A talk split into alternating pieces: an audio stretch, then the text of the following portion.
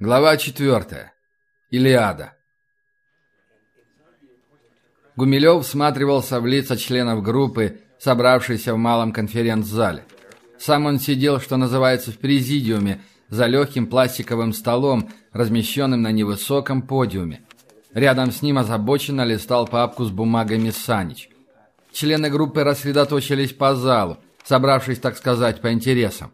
Люди Санича сидели с левой стороны в ряд – торжественные, словно готовясь к вручению правительственных наград, и о чем-то в полголоса переговаривались.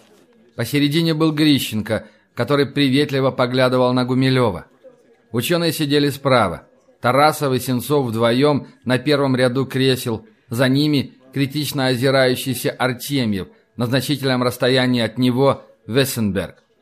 «Ну вот», – мрачно подумал Гумилев, – «уже начинаются проблемы». То, что вояки сидят отдельно, в принципе, принимается. У них будут свои собственные функции, ученые для них объект защиты. А вот Артемьев, как и ожидалось, оригинальничает. И Вессенберга его парни пока не приняли, что ожидаемо, но нежелательно. Как бы там ни сложилось впоследствии, не надо бы вот так сразу показывать, что мы сами по себе, а ты в нашу песочницу не лезь. Эстонец, казалось, не обращал на это никакого внимания. Он добродушно разглядывал стены конференц-зала, сделанные из панелей мореного дуба, потом поймал взгляд Гумилева и улыбнулся. Саничу Вессенберг не понравился. Еще больше ему не понравилось то, что неведомый ксенобиолог будет заместителем Гумилева. Не он, боевой робот Санич, не даже сотрудник спецслужб решетников, а ученый. Притом настолько несолидного вида, длинные волосы, пижонские очечки – Павиан белобрысый. Так охарактеризовал Санич эстонца в приватной беседе с Гумилевым после того, как Вессенберг приходил к нему отрекомендоваться. Усилия ребят Санича ни к чему особенному не привели. Вессенберг был тем, кем он есть, то бишь ученым редкой и чем-то даже шарлатанской специальности. Отчасти известный в таких же кругах за рубежом, автор нескольких брошюр, изданных малым тиражом в частных мелких издательствах. Холост. Родители живут в Пскове. Пенсионер. Решетников при всей доверительности их отношений объяснять тоже ничего не стал. «Это лучший специалист», – коротко пояснил он Гумилеву. «Если все, что мы собираемся там найти, на самом деле существует, то без него не разберемся. Извините, Андрей Львович, но я сам поначалу был против, а потом понял, что Вессенберг необходим. В любом случае, мешать он не будет. Вессенберг снова улыбнулся, видимо, ожидая, что Гумилев сделает это в ответ. Но Гумилев отвернулся к Саничу и тихо произнес «Начинай, что ли?» «Прошу внимания!» – с готовностью сказал Санич. В зале притихли. «Сегодня мы собрались, чтобы ознакомиться с данными операции «Илиада». Вам уже было сообщено заранее, но, повторюсь, для тех, кто вдруг не осознал всей серьезности.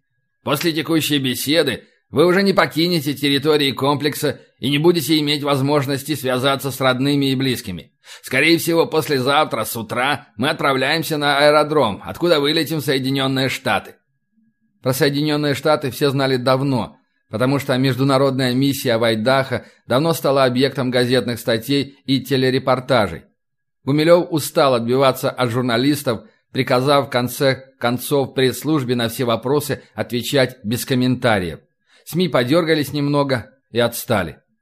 А вот про вторую часть, а именно проникновение на территорию зоны 51, не знал никто. Кроме Санича, Решетникова и, как ни печально, Вессенберга. «Личные вещи с собой вам не пригодятся», — продолжал Санич. Гумилев укоризненно посмотрел на начальника службы безопасности, и тот, поняв, как двусмысленно прозвучала его фраза, тут же поправился. Я не в том смысле, что... Ну, вы поняли.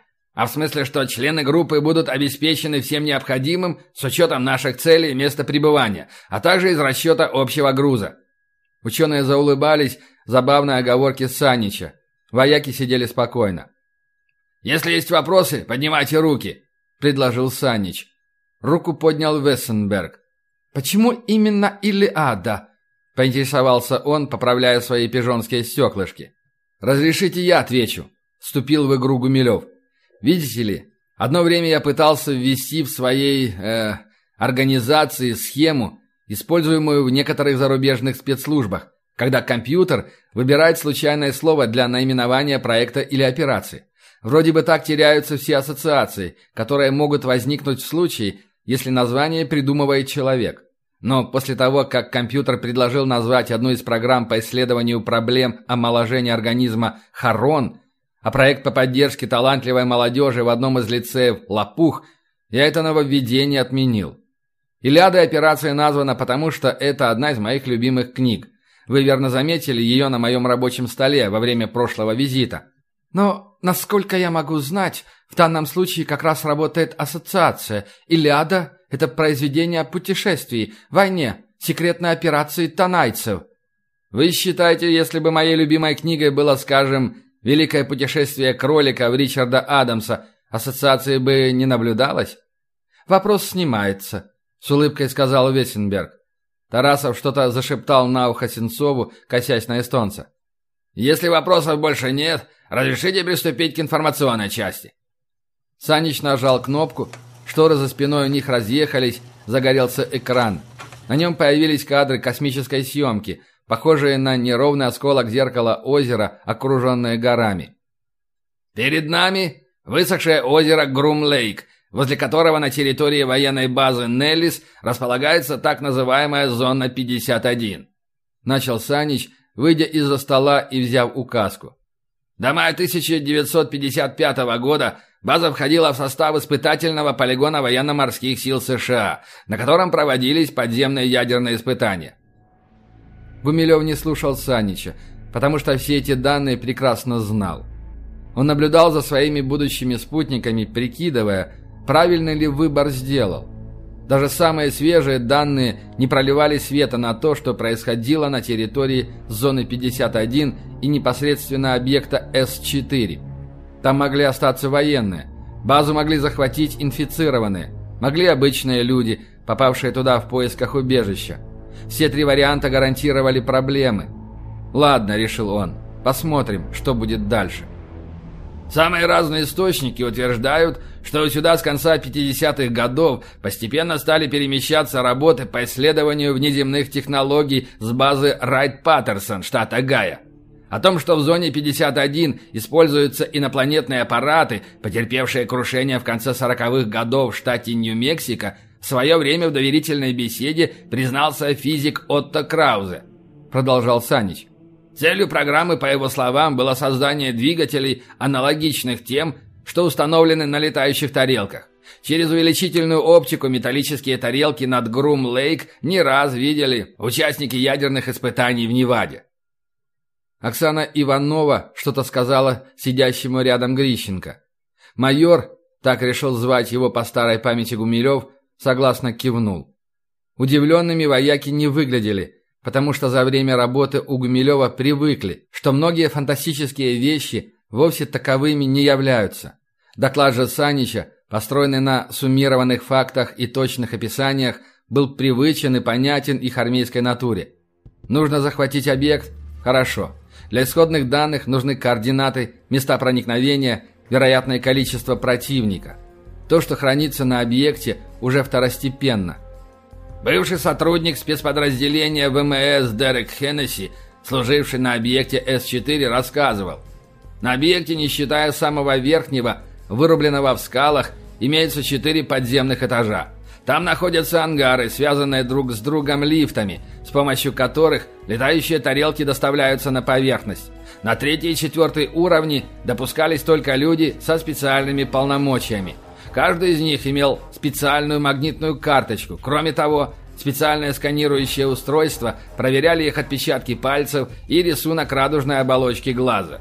Хеннесси, охранявший лифт на втором подземном уровне, не знает, что находится на более глубоких этажах.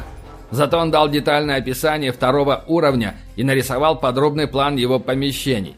Он рассказал, что в девяти ангарах в то время находилось семь летающих тарелок. С помощью гидравлических систем их с какими-то целями периодически поднимали на первый этаж. Санич сделал небольшую паузу, словно наслаждаясь вниманием слушателей, и продолжал. Хеннесси обозначил на схеме место, где в специальных контейнерах хранились тела инопланетян. Стеклянные трубы высотой 180 и шириной 60 сантиметров стояли вплотную друг к другу. Они все одинаковые, и существа, находившиеся в них, тоже выглядели одинаковыми. Я не знаю, какого они пола, так как цилиндры посередине были прикрыты кольцом из алюминия. Цилиндры стояли на постаменте из черного полированного камня высотой 30 сантиметров и были заполнены раствором, в котором плавали тела. Эти существа имели худощавое телосложение, сужающиеся к подбородку головы и длинные руки, глаза в складках, век не видно. У них была сероватая пигментация кожи, они совершенно безволосые. Голубоватое углубление вместо ушей, две щели вместо носа и одна вместо рта. Похоже, у них нет ни сосков, ни пупка, во всяком случае я их не видел. Но я помню, как кто-то сказал, что у них совершенно не такое, как у нас, строение тела. В зале наконец-то зашептались. Санич, не обращая внимания, продолжал рассказывать про то, как американцы пытались скрывать сведения о зоне и о том, кто собирается наложить на них руки. О самопровозглашенной республике Солт-Лейк слышали все, хотя писали о ней все меньше и меньше. Закрытая территория была недоступна для журналистов, а стало быть, не являлась поставщиком достоверных новостей. Североамериканский же альянс не считал республику законным государством и старался всячески блокировать информацию со своей стороны. «Итак, вы понимаете, что от нас требуется», – обратился Гумилев к собравшимся, когда Санич закончил свое выступление, выключил экран и закрыл шторы. «Пробраться на территорию зоны 51» попытаться разобраться с тем, что мы там обнаружим, а затем уйти, уничтожив остальное. Операция очень сложная, потому что мы не знаем, что происходит на территории зоны. Возможно, там вообще никого нет, хотя данные космической съемки фиксируют некие перемещения. Возможно, нас встретят во всеоружии. Послать более крупный отряд мы не имеем возможности. Североамериканский альянс любезно пригласил нас для медицинских исследований, но ни за что не разрешит нам попасть на этот объект.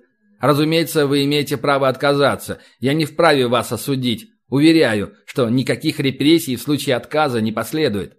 Все мы люди, у всех есть семьи, родные, планы на будущее. Это не оборона Москвы в 41-м, когда врага нельзя было пропустить дальше. Хотя в каком-то смысле это почти то же самое. В зале молчали. Вессенберг по-прежнему улыбался, словно бы Гумилев рассказал что-то смешное. Грищенко смотрел в пол. Румяный Антон Миллерс, бывший офицер-десантник, задумчиво грыз ноготь. Насколько помнил Гумилев из досье, Миллерс два месяца назад женился. Еще один безопасник, Максим Дербенев, что-то записывал в блокнот. «Я так понимаю, никто не отказывается?» — уточнил Гумилев, выждав достаточную паузу. «Спасибо. Я верил в вас. Однако вопросов я услышал мало. Всем все понятно?» «Андрей Львович, вы уж простите, что я так упрощаю», — сказал, не поднимаясь пожилой Артемьев. «Но мы уже видим, что все решится только на месте. Чего ж воду вступит толочь? Лично я лучше пойду в тире немного позанимаюсь, благо домой меня уже не отпустят». «Логично. Что ж, «Тогда не смею никого задерживать», — развел руками Гумилев. «Вас известят, в какой день и во сколько мы встречаемся на вертолетной площадке». «У меня вопрос», — неожиданно сказала Оксана Иванова, когда все уже встали и начали пробираться к выходу. «Какие гарантии, что наш противник не успеет добраться до базы раньше нас?» «Никаких», — Гумилев покачал головой. «Больше того, возможно, они уже там побывали, хотя по данным Решетникова — Республика Солт-Лейк слишком занята сейчас вооруженными столкновениями с армейцами Макриди, одним из наиболее серьезных военизированных формирований на закрытой территории. С другой стороны, это противостояние может подтолкнуть мастера к отправке отряда на базу в поисках новых технологий. Как вы понимаете, это чревато большой бедой. «Вы говорите о Маккейне?» – уточнила Иванова. «Я говорю о мастере», – сказал Гумилев.